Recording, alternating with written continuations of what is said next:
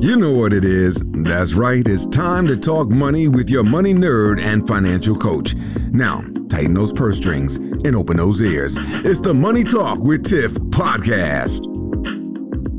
Hey everyone, I am extremely excited on the podcast today because I have Camari Ellis, enrolled agent tax extraordinaire. And if you were wondering who I go to to ask tax questions, it is this man right here. So I am so excited to have him on the podcast because he is a wealth of knowledge. And we are going to talk about something that is very important to both of us, and that is Black wealth. But we're going to talk about it in the lens of taxes. So, hey, Camari, how are you today? Hey, Tiffany, thank you for having me. Yes, thank you for coming on. I am honored. So, to give the audience a little bit about what we're going to talk about, just give us a little bit about how taxes have played a role over the history of the US as it relates to black people because and and I know that is a loaded mm. question.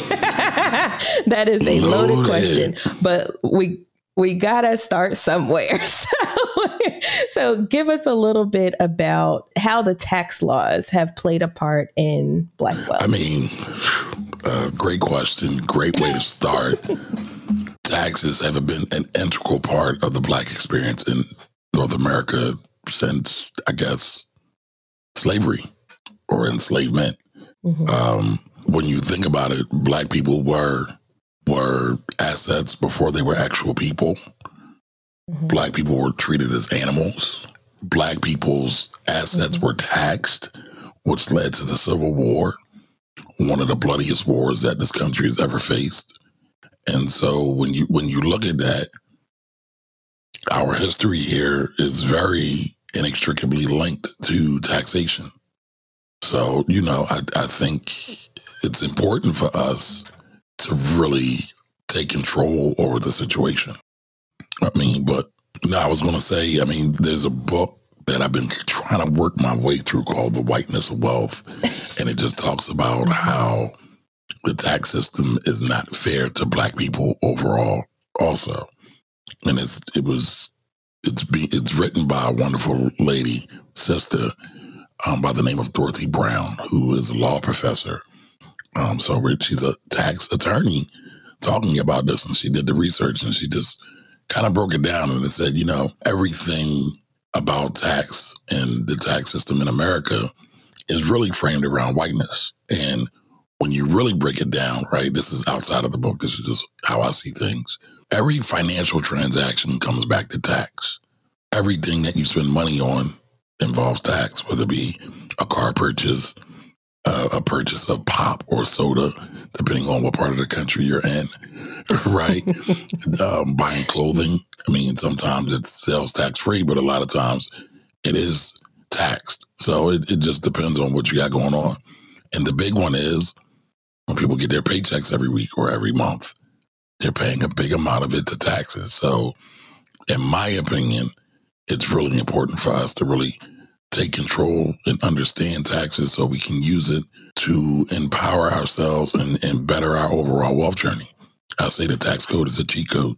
Mm, mm. And, you know, I'm glad you brought that up because my grandpa said the other day, he was like, taxes is what's keeping people in poverty. Like, because everywhere you look around is taxes, you know, gas, um, buying anything out the store, income tax, everything, just like you said. So I'm glad you brought that up because he just mentioned that to me the other day. And when I thought about it, I'm like, dang, you're right. Like, there's a lot of taxes a whole lot, here. A whole lot. And we don't, I mean, mm-hmm. I find it interesting, right? The whole reason this country was even founded was because no taxation without representation. The the colonists mm. were mad that Britain was taxing, and they felt that they weren't getting the appropriate services for the amount of money they were being taxed. Right? They fought a whole war over this. Mm-hmm. Fast forward, what 200, 300, 400 years now, 300 years later, we kind of have the same system. so it's funny mm-hmm. how history really repeats itself. For sure. And, you know, now that you say that, I'm like, dang, I, I, I forgot about the whole uh, Boston yeah. Tea Party yeah. and all that stuff. Uh, you know, once you get out of school, it's like you forget all about that. Um, but I wanted to zoom in a little bit on what you said about how it affects Black wealth and um, what are some things that you see or that you've read in the book um, that you know kind of supports that? Uh, so there was one point that was made. The tax system was changed because many times rich folks, white folks, have single income households, two family, two two parent households, but typically the man is bringing in the money. However, mm-hmm. with black folks, that's never been our history. That's never been our experience here. It's always been a man and a woman working together in some shape or fashion, generally speaking. And so mm-hmm. when you look at that and you look at the overall taxation of things, you're getting taxed on, let's say, $100,000 a man's bringing in. But they're paying a lower amount of tax on a black family that has a man and a woman who are, say, bringing $100,000 in when you look at the overall percentage of taxation being paid.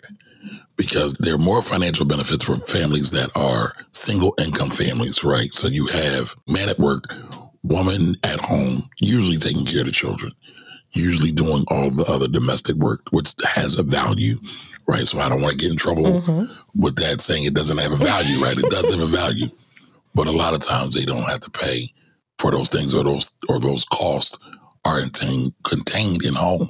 Black families mm-hmm. don't have that, so we're already at a disadvantage a lot of times when we go that route. Mm. And you know, you bring up a good point um, because just as a single mom myself, when I was working outside the home, I had to put my kids in daycare, and daycare is expensive. And even, um, you know, clients that I have, it's like it's taking a whole paycheck just for daycare. Listen, you know, daycare almost killed me and my wife um, early on because we right. we have we have three children all together, but two of them are stair stepped. Our two youngest, mm. so they're about eighteen months apart. Mm. And just imagine they were both in daycare at the same time around the age of three to three to five. So you talking two, three mm. grand a month. I don't remember exactly what it was, but geez Louise. Oh, we, we right. Died. And it and it hasn't changed. and it hasn't up. changed. like right. it's gone up. Right, exactly. And so, you know, if you think about it, for some households, like three thousand a month, that's a whole month's worth yeah, of work, you know? And so, you know, I've had clients before where I'm like, you know, just looking at the daycare cost doesn't even make sense to go to work, you know, when your significant other is working. So yeah, I definitely see how that can play a part um, in the whole tax picture because usually like you said in black families it is two people working if it's a right. couple you know it's not one staying home and so you get in tax from both angles. And so let me ask you a question in regards to that too, because they say if you file married um, filing together, then you get taxed less. But is that usually the case when it comes to, you know, just based on our conversation right now? Um, I guess. No, I mean, that's a good question, right? Question. You do get taxed less usually, right? The thing is, when you file, so there's roughly four or five different filing statuses. So you have single, mm-hmm. you have head of household, you have married filing separate, which is a couple that are married, legally married, but they choose to file their taxes separately. Then you have married filing jointly, and then you have like a widower status if you are recently widowed. To your question, married filing jointly gives you more deductions a lot of times, right? Your, your standard deduction is higher. Um, and what happens is, and bring me back if I lose you here, they give preferential treatment to couples who are married filing jointly just for when they're filing their taxes. So it's, you're filing married filing separately. I want to say the tax, the standard tax deduction right now for married filing separately is like twenty five or twenty six thousand dollars. So right off the back, you get to subtract $26,000 off your income. So if you made $100,000 right off the bat, you only have taxable income of $74,000 because that $26,000 uh, reduces your income immediately. If you are filing married, filing separately, it's usually half of that because they're trying to split it up mm. between the two couples. But then it affects other things like IRA contributions and there's some other little wacky things usually gets halved. And so it sometimes it can work backwards in their way. I see. Um, especially if couples are really combining their money together and, you know, exercising their full financial might together. But it'll it'll have it. Now, here's one thing a lot of people don't think about. Mm-hmm. If you have a spouse who maybe works a lot, has a business, not so responsible when it comes to paying their tax, and they don't want to combine their tax bills together, their tax liability together, it could be smart to do married filing separately in the long run because any debt you incur tax wise when you're married, if you file jointly, it's it's joined together. So it's both of y'all's. So if y'all wind up having hundred thousand dollars in tax debt, it's the man's and wives or the man and man or the woman and woman these days. Right. Mm-hmm. So it's whoever the spouses are, it's they share it completely together. But again, if you file married filing separately, his debt is his debt, her debt is her debt, and everybody can keep going that way. Ah, well, that's good information. And I'm over here taking notes, y'all, because like I said, every time I talk to him, I learn something. So um, that's good to know. So if there's a situation where a couple, you know, they do have their finances together, what have you, but one is not um, you know, maybe they run a business or or what, whatever it is, and they're not apt to filing their taxes, especially on time and stuff, uh, then it would be more beneficial to file separately right. in that case. Gotcha. And going back to our other conversation, I see how because even if for tax purposes if you're married, you're married. And so it doesn't matter if it's two incomes coming in. If it's one, you still get the same deduction. Right. Ah, okay. So that makes complete sense as to why that would be an issue um, for Black households. For sure. Okay. So, what if we have people listening? They're like, this doesn't apply to me. Um, like they're like, I'm not married. I don't plan on getting married. What are some other things in the tax code that you know are not beneficial to Black wealth? So I, will say this: um, the IRS also targets Black people more um, when it comes to audits. So, I, me personally, being a Black man right, who grew up in Philadelphia, mm-hmm. who's seen, um, how can I put this delicately, all sides of life, from legitimate to illegitimate. Mm-hmm. Not me, but through my family and other associates and friends, right? We all know that black folks get targeted and we get the most prison time. Mm-hmm. Most of us, a lot of the biggest population of prisoners right now are black people.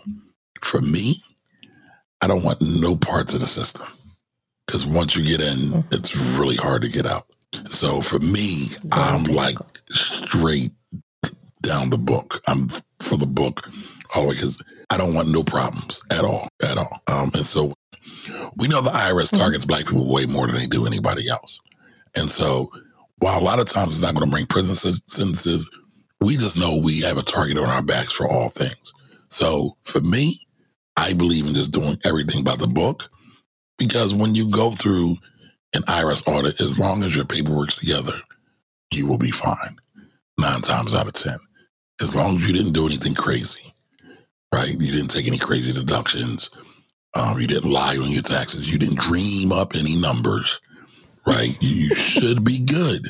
Taxes, you know, it's kind of boring. People don't think it's exciting at all. And I get that. But it could have a devastating impact on your life if you don't follow the rules. Absolutely, absolutely. I know people personally that have been audited, which I'm like, they don't really make much or you know they're, they're not taking crazy deductions or anything so i don't know I just found it really weird that you know the people that I'm referring to were getting audited, but they did. And fortunately, they did have their stuff in a row and they were able to get out of it okay. But to your point, you know, they were black and I'm just like, why why are they being audited? It's like an elderly couple. Well, you can get audited a couple different ways, yeah. right? And I don't want to be mm-hmm. super bombastic and say like the IRS is this big devil because a lot of people are afraid of the mm-hmm. IRS and they should not be. Um, but I get yeah, it because, you know, a few years ago they were very wayward. the shenanigans over there with them stealing, not stealing homes, but seizing homes uh, and, and, doing all kinds of other jankiness happened uh, very rampantly. But now the IRS has been kind of revamped, a lot more, a lot more regulation around what they do and how they do it is mm. is in play. Like I help a lot of people get out of tax debt. Like that's really my thing that I work on a lot. And so they have all kind of rules that they have to go by now. And if they don't go by those rules, there's penalties against the IRS, and they have other, um, mm. I guess, policy control agencies. One being the Taxpayer Advocate Service. So, like, anytime you hit an impasse with the IRS, or they're not complying with their own rules and their own manual, you can go to the Taxpayer Advocate Service. So, you know, again, mm. I don't want people to be scared, but it's just like anything else, right? It can be very time consuming. It can be very resource uh, intensive, meaning it's going to cost you some money a lot of times. So, you know, you just want to be, you just want to, again, like I said, dot your I's and cross your T's at all times. Wait, so you mean to tell me the IRS makes mistakes? what? They? yes, they do. so let's talk about tax debt for a minute too, because I do know quite a few people that have tax debt. Um, and so, what are some things that they should do? Like, for instance, I know they need to hire you, first of all. So, listen to that. But what are some things that they can do on their own to maybe prepare to work with you um, on getting their tax debt together? I mean, here's the real thing is when it comes to tax debt, nine times out of 10, the IRS sent you a letter. Open your letters. Read them. like real basic stuff. Like, but I get it. A lot of people have a fear of the IRS. They see these letters, they get anxiety, and they don't open them. Mm-hmm. So open your letters, read them, respond to them, call the agencies. Now, a lot of times your your tax debt happens on the front end because either you weren't withholding enough money out of your paycheck you had a business and you weren't paying estimated taxes, right? All of this stuff, when you're proactive with your business and your money, you can avoid a lot of these things. But human nature dictates and shows us that most people are not proactive. Listen, even mm-hmm. myself sometimes, I'm not as proactive as I need to be. So, right, that's just human nature. You gotta, you gotta, you know, clean up your mess. And again, that that takes being really vigilant and consistent and proactive about getting your stuff in order. So one, you know, just understand what you want to do. But what most people should do is they should set up an IRS account. Everybody talks about credit score, monitoring your credit score. I say everybody should monitor their IRS tax account. To me, that's more important than mm. your credit score because just like with credit, if your taxes aren't together, right, it's really hard to get a mortgage because they look at a lot of companies look at your tax filings to verify your income. So make sure you have an IRS account and you keep um, a record of that because there are times where IRS tax returns get lost, especially over this last pandemic. People were mailing in mail. Mm. I mean, it's been documented the IRS had all these lunchrooms full of mail that they didn't process. They still haven't mm. gone through all of it. They've gone through a lot of it, um, especially now the IRS has been hiring. However, they still have a backlog it's not all together yet. So, you know, establish your IRS account. Make sure you file your taxes on time. The reason why you want to file your taxes on time, people get jammed up, is because let's say you do have an IRS debt. If you file your taxes, this this is being recorded in 2023. Let's say you're filing your taxes now for 2023. Let's say you owe $100,000 and you filed it the IRS only has 10 years to collect that debt. Now, in the interim of them collecting that debt, they can do a whole lot of things. they can do liens and seizures and all of that. But a lot of times, a lot of those things slip through the cracks. So your statute of expiration doesn't begin until your taxes are filed. That's why it's so important to file your taxes on a, in a timely fashion. And you know, a lot of times people wait and they delay, and they don't realize that by not filing their taxes in advance, in a timely fashion, they're kind of jamming themselves up on the back end. And I know that you were mm. asking what should people do, but you know, coming to see me. But I want people to really think about that. Like just get into the mindset of just doing all this stuff on time because it only helps to work for your benefit in the long run. Ah, so okay, to that point, let me ask a question. When people file for extensions, does that still count? Like when you say on time, that's like by the April deadline or is that by the extension deadline? So? The, remember the extension is an extension to file your taxes, not an extension to pay. Just want to put that out there. But mm. once you you file an extension, you still have to file your taxes. So I'm talking about actually filing your taxes. So it could be April 15th for your individuals. It could be October 15th when the extension deadline ends. So, but you just got to make sure you file. Because again, if you file in 2023, you have a tax debt. It'll fall off on 2033 if it was filed and processed in a timely fashion. And mm. there's some other technicalities that go in into that that might make it last longer, but for the most part, those, those are the things you got to think about.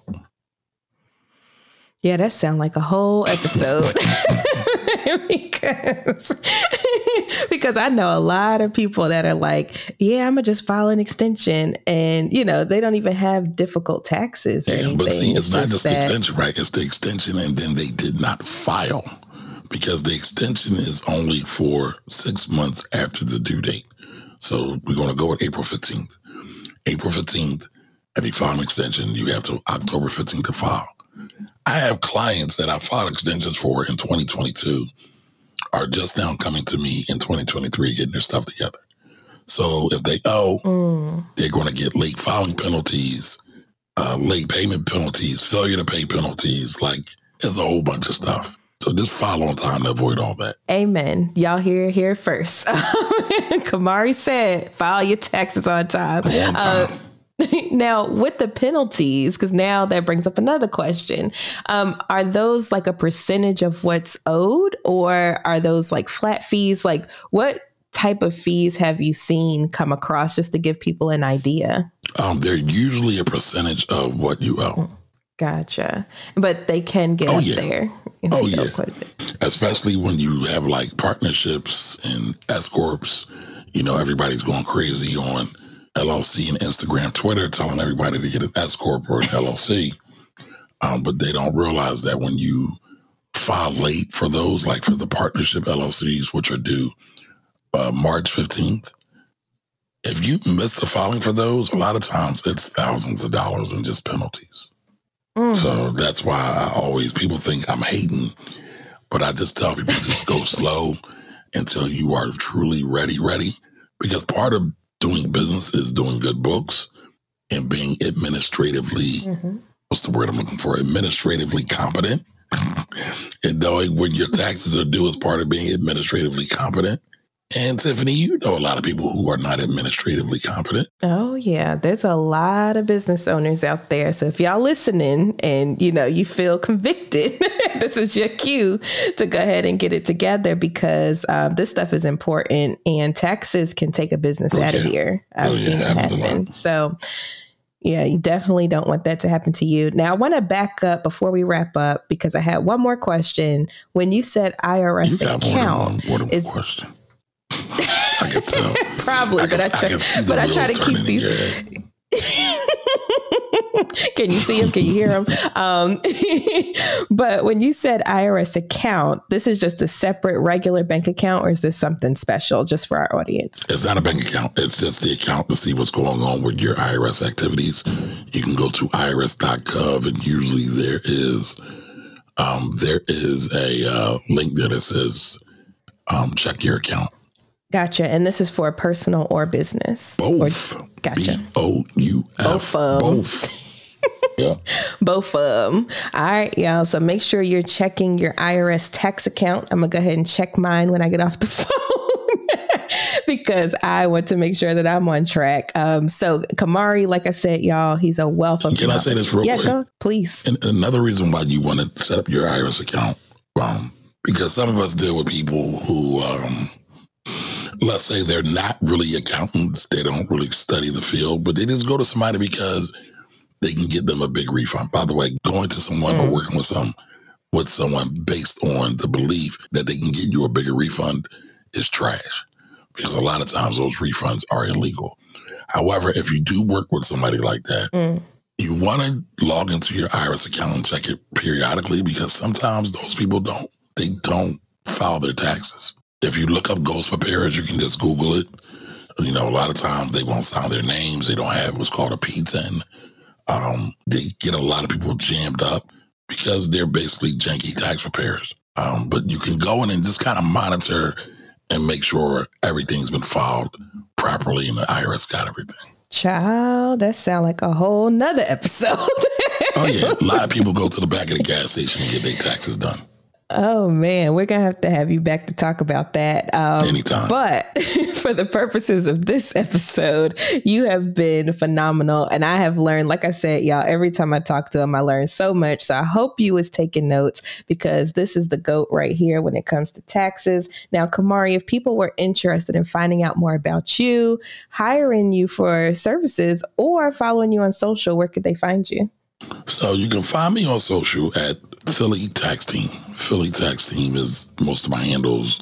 I'm just now starting a YouTube page, a YouTube page, IG.